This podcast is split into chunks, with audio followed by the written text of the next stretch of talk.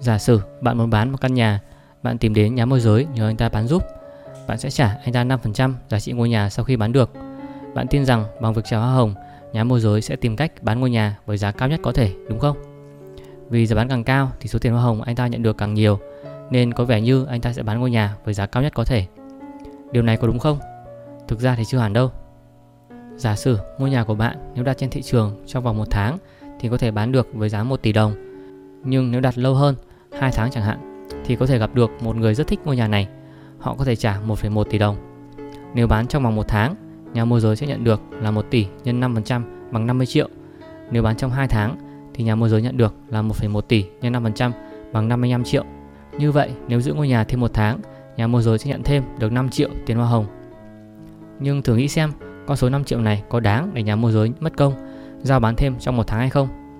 Nếu anh ta có thể bán ngôi nhà trong một tháng với giá 1 tỷ thì tháng thứ hai anh ta có thể tập trung vào những ngôi nhà khác. Nếu bán được một ngôi nhà khác tương đương, anh ta có thể nhận thêm được những 50 triệu nữa trong tháng thứ hai.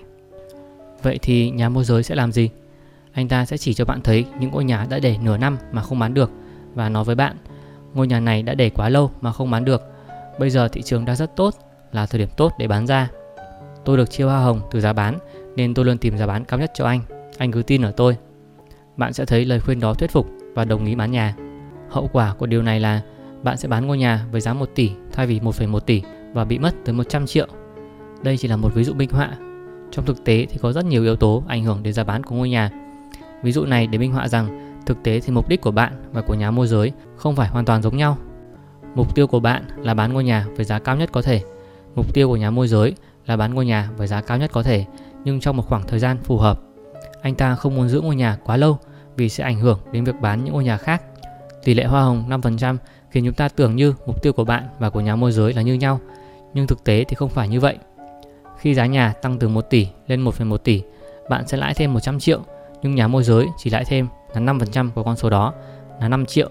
Chính điều này tạo nên sự khác biệt về mục tiêu giữa bạn và nhà môi giới. Dù rằng động cơ của nhà môi giới có thể khác với của bạn, tôi không có ý thuyết phục bạn là không bao giờ tin vào nhà môi giới. Nhà môi giới vẫn có thể bán được căn nhà với giá tốt hơn so với bạn vì họ có hiểu biết về thị trường và kỹ năng bán hàng tốt hơn bạn. Bạn cũng không nên trách họ là không nghĩ đến lợi ích của mình vì thực tế thì họ cũng giống như chúng ta. Trong một chương mực nào đó thì đều tìm cách tối ưu hóa lợi ích của bản thân. Điều này không chỉ có ở trong ví dụ về nhà môi giới mà nó có mặt ở hầu như mọi giao dịch mua bán và trao đổi dịch vụ. Bất cứ khi nào bạn muốn mua bán một thứ đồ gì đó, thông tin của bạn có thể khác biệt với thông tin của người bán về món đồ đó. Người bán có thể có nhiều thông tin hơn về sản phẩm mà họ tạo ra, nên nếu như không có cơ chế pháp luật hoặc đạo đức phù hợp, họ có thể tạo ra những sản phẩm chất lượng kém hoặc tìm cách lợi dụng để tăng lợi nhuận của mình lên. Hiện tượng này được gọi một cái tên là bất cân xứng thông tin. Khi mà hai chủ thể có lượng thông tin không giống nhau, chủ thể có nhiều thông tin hơn có thể lạm dụng điều đó để tạo nên lợi thế cho mình, gây đến bất lợi cho chủ thể kia. Ví dụ về nhà môi giới minh họa rất rõ điều đó. Nhà môi giới có nhiều thông tin hơn về tình hình bất động sản và thiếu người mua, thời điểm nào nên bán ra. Tuy vậy, anh ta có thể tìm cách thuyết phục bạn bán căn nhà sớm hơn nhằm tối đa hóa lợi ích của anh ta nhưng lại gây ra thiệt hại cho bạn. Một nghiên cứu chỉ ra rằng khi các nhà môi giới bán căn nhà của chính mình thay vì môi giới cho người khác, họ thường giữ căn nhà lâu hơn 10 ngày và bán với giá cao hơn 3%. Điều này thể hiện rõ động cơ của họ. Tất nhiên là mức độ bất cân xứng thông tin là khác nhau với từng thị trường. Với các món đồ tiêu dùng, chẳng hạn như một chai coca chẳng hạn, thì mức độ bất cân xứng thông tin là rất nhỏ. Nhưng hãy hình dung những thị trường khác. Hình dung việc đi sửa chiếc xe của bạn hay đi gặp bác sĩ để khám bệnh. Người sửa xe chắc chắn hiểu rõ về xe và cơ chế vận hành của nó hơn bạn. Anh ta hoàn toàn có thể thêm vào những lỗi sửa chữa mà xe của bạn không có, khiến bạn bị mất nhiều tiền hơn. Có điều gì ngăn anh ta làm điều đó hay không? Có đấy, đó là đạo đức nghề nghiệp và cả uy tín của anh ta với khách hàng. Nhưng chắc chắn điều này chỉ làm giảm bớt chứ không thể loại bỏ hoàn toàn ảnh hưởng của sự bất cân xứng thông tin. Tương tự, khi bạn đi khám bác sĩ, bạn có tin tưởng là bác sĩ sẽ không thêm vào những xét nghiệm phức tạp không cần thiết hoặc kê đơn thêm cho bạn những loại thuốc không cần thiết. Các vị bác sĩ có động cơ để làm như vậy vì họ có nhiều thông tin và kiến thức chuyên môn hơn chúng ta. Những hành vi gian lận này có thể giảm bớt nhờ vào đạo đức nghề nghiệp của bác sĩ. Bác sĩ có thể lo sợ về uy tín của mình hoặc lo sợ sẽ bị kiện tụng trong tương lai. Tuy vậy, không thể nào loại bỏ được hoàn toàn ảnh hưởng của sự bất cân xứng thông tin. Hậu quả của điều này là nhiều khách hàng sẽ lo lắng mình bị lạm dụng bởi bác sĩ. và sẽ hạn chế sử dụng dịch vụ. Chỉ khi họ chắc chắn mình bị bệnh thì họ mới đi tìm bác sĩ. Điều này là rất nghiêm trọng vì nó làm ảnh hưởng đến việc mua bán dịch vụ do người dùng không tin tưởng vào sản phẩm được tạo ra. Hãy xét một ví dụ khác, một ví dụ kinh điển về cách mà bất cân xứng thông tin có thể khiến một thị trường sụp đổ. Đây là một ví dụ thú vị, nó được đưa ra bởi nhà kinh tế học Akerlof để minh họa về lý thuyết bất cân xứng thông tin. Cũng nhờ lý thuyết này, ông ấy đã giải Nobel Kinh tế vào năm 2001. Xét ví dụ về thị trường xe hơi cũ, có hai chủ thể trên thị trường là người mua và người bán. Tất nhiên rồi, họ đang ở trong một cuộc đấu trí để có thể mua hoặc bán xe với giá tốt nhất. Giả sử xe hơi cũ có thể được phân thành hai loại. Loại thứ nhất gọi là quả chanh. Đây là những xe hơi với chất lượng thấp, hoàn toàn có thể bị hỏng hóc sau 1-2 năm.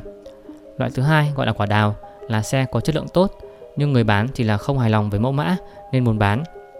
Giả sử người bán biết rõ xe của mình là quả chanh hay quả đào, nhưng người mua thì không phân biệt được. Giả sử xe quả chanh chỉ có giá 500 đô la, xe quả đào có giá 1.000 đô la.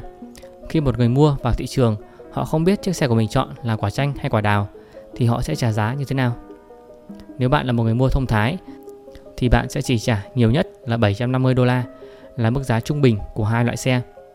Đó là vì bạn không biết chiếc xe mình chọn là chanh hay là đào. Bây giờ hãy nhìn vào người bán với mức giá 750 đô la thì họ sẽ nói như thế nào? Với người có xe quả đào, anh ta sẽ không hài lòng. Không đời nào anh ta chịu bán chiếc xe 1.000 đô la của mình với giá 750 đô la. Với người bán của chiếc xe quả chanh thì sao? Người này sẽ thấy rất vui vì bán được với giá hời. Anh ta sẽ vui vẻ đồng ý bán. Nhưng câu chuyện chưa dừng lại ở đây. Khi người bán xe quả chanh chuẩn bị giao xe cho người mua thì người mua bất chợt nói có điều gì đó sai sai ở đây. Anh muốn bán xe cho tôi, chứng tỏ xe của anh là quả chanh vì một xe quả đào sẽ không đồng ý bán. Nếu vậy, tôi chỉ có thể trả cho anh giá của xe quả chanh là 500 đô la không hơn không kém. Hậu quả của điều này là gì? Đó là các xe quả chanh vẫn có thể bán được nhưng sẽ không có xe quả đào nào được bán ra. Đây được gọi là hiện tượng lựa chọn đối nghịch, adverse selection. Người mua muốn mua một chiếc xe tốt nhưng anh ta sẽ chỉ mua được những chiếc xe xấu nhất. Hiện tượng lựa chọn đối nghịch xảy ra do có sự bất cân xứng thông tin. Người mua sẽ chỉ đưa ra một mức giá thấp và sẽ làm những sản phẩm chất lượng tốt, không được bán ra. Lựa chọn đối nghịch sẽ làm giảm các giao dịch trên thị trường và khiến thị trường bị đóng băng. Bạn cũng thấy điều này trong ví dụ về việc đi gặp bác sĩ. Nếu người bệnh lo ngại bác sĩ không thành thật, thì họ sẽ giảm việc khám định kỳ. Chỉ khi nào bệnh rất rõ ràng thì họ mới đi khám. Điều này sẽ làm ảnh hưởng rất lớn đến cả sức khỏe của người bệnh cũng như nhu cầu về dịch vụ y tế. Ok, nếu bất cân xứng thông tin là nghiêm trọng như vậy thì có cách nào để khắc phục nó không? Câu trả lời là có hai cách như sau. Cách 1. Cách này có vẻ đơn giản thôi. Bất cân xứng thông tin là do thông tin không đủ xứng. Vậy thì hãy làm giảm sự bất cân xứng thông tin này. Hãy nhờ các trung gian, các chuyên gia về xe hơi để kiểm định chất lượng của các loại xe này. Khi đó, người mua sẽ biết được xe mình chọn là quả chanh hay quả đào và có thể đưa ra mức giá phù hợp. Điều này sẽ khiến thông tin giữa người mua và người bán là cân bằng hơn. Cách 2. Đưa ra dấu hiệu xích lô linh Kể cả khi không có các trung gian để kiểm định xe thì có cách nào để xe quả đào có thể tự tách mình ra và chứng minh mình hay không? Các xe quả đào có thể kêu gọi người mua rằng tôi là quả đào đây, hãy tin ở tôi. Nhưng xe quả chanh cũng có thể làm như vậy. Vì vậy, cần có một cách để xe quả đào có thể tự chứng minh mình mà xe quả chanh không thể làm được. Một cách đó là họ có thể đưa ra các chế độ bảo hành 5 năm hoặc hoàn tiền nếu có hỏng hóc chẳng hạn. Đó là cách để cho người mua thấy rằng người bán rất tự tin về chất lượng của xe. Những xe quả chanh sẽ không dám đưa ra những bảo đảm như thế. Ok, trong các ví dụ vừa rồi, có vẻ như người mua luôn là người bị thiệt hơn so với người bán. Người bán dường như luôn có nhiều thông tin hơn về sản phẩm của mình. Nhưng có những thị trường khác mà người mua lại là người có nhiều thông tin hơn so với người bán. Hãy xét ví dụ về thị trường bảo hiểm. Đây là một thị trường có nhiều điều thú vị. Thị trường ngân hàng bảo hiểm là nơi mà người bán dịch vụ, đó là các công ty bảo hiểm hay ngân hàng, lại là người có ít thông tin hơn so với khách hàng của họ là những người mua dịch vụ. Giả sử một gói bảo hiểm sức khỏe được bán ra thị trường, những người mua bảo hiểm có thể được chia thành 10 nhóm theo tình trạng sức khỏe từ yếu nhất đến khỏe nhất. Những người yếu nhất có thể mất 10.000 đô la một năm cho chi phí chữa bệnh, người khỏe nhất thì mất 0 đô la chi phí chữa bệnh. Người mua bảo hiểm biết được tình trạng sức khỏe của mình, nhưng giả sử công ty bảo hiểm thì không. Nếu bạn là công ty bảo hiểm thì bạn nên đưa ra gói bảo hiểm có giá bằng bao nhiêu? Bạn nên đưa ra gói bảo hiểm có giá tối thiểu bằng với trung bình của chi phí chữa bệnh là 5.000 đô la. Nếu người mua bảo hiểm không biết tình trạng sức khỏe của mình, họ sẽ hài lòng với mức giá này. Nó giúp loại bỏ rủi ro về việc chữa bệnh và khiến họ an tâm hơn. Nhưng nếu như người mua bảo hiểm biết được tình trạng sức khỏe của mình thì sao? Lúc này, những người có sức khỏe tốt sẽ không vui. Họ sẽ không chấp nhận mức bảo hiểm này vì nó cao hơn so với số tiền mà họ phải trả. Những người này sẽ không tham gia vào thị trường. Khi đó, nhà bảo hiểm sẽ tiếp tục tăng giá bảo hiểm lên bằng 7.500 đô la. Điều này tiếp tục lại làm cho một nhóm người có sức khỏe tốt rời bỏ khỏi thị trường. Cứ tiếp tục như vậy cho đến khi thị trường sẽ bị đóng băng do không có ai sẵn sàng mua bảo hiểm trừ những người có nguy cơ cao nhất. Điều này tiếp tục mô tả hiện tượng bất cân xứng thông tin và lựa chọn đối nghịch trên thị trường bảo hiểm. Giải pháp cho điều này là gì? Tương tự như với thị trường ô tô quả chanh, bất cân xứng thông tin có thể được giảm bớt bằng cách minh bạch hóa thông tin của người mua bảo hiểm. Nếu công ty bảo hiểm có thể hiểu rõ hơn về sức khỏe của người mua, họ có thể đưa ra mức giá rẻ hơn cho những người sức khỏe tốt, giá đắt hơn cho những người nhiều bệnh tật.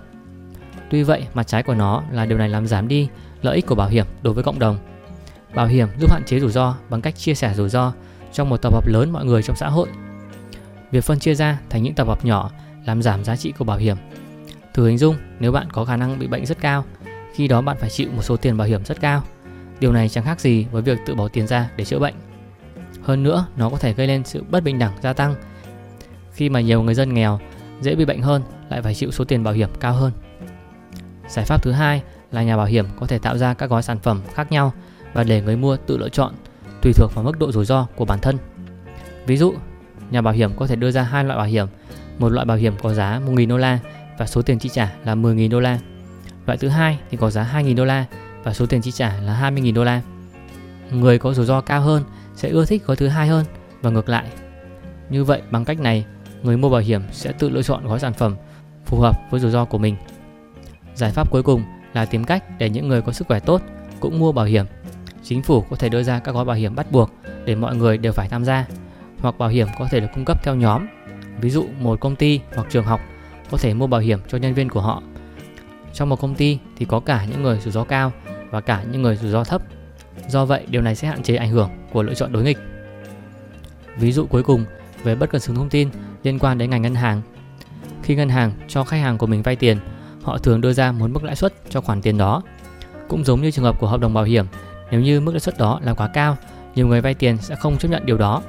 Họ cho rằng mức lãi suất đó là quá cao so với mức độ rủi ro của họ. Ngược lại, những người vay có rủi ro cao, thậm chí những kẻ gian lận sẽ rất mong muốn được vay vì họ có thể dùng số tiền đó vào những mục đích xấu hoặc sẽ bỏ trốn.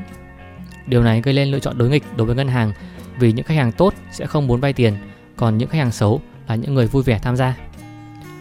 Để khắc phục thì ngân hàng cần có cơ chế để phân tách ra thành các nhóm khách hàng và tùy thuộc vào mức độ rủi ro của khách hàng để đưa ra mức lãi suất phù hợp. Những khách hàng được đánh giá tốt có thể nhận được mức lãi suất ưu đãi hơn. Ngược lại, những khách hàng bị đánh giá xấu sẽ phải chịu lãi suất cao hơn. Ok, hiện tượng bất cân xứng thông tin có mặt ở khắp mọi nơi xung quanh chúng ta. Tiếp theo, tôi sẽ giải thích về một khái niệm liên quan đó là vấn đề người làm chủ, người đại diện và hiện tượng rủi ro đạo đức, moral hazards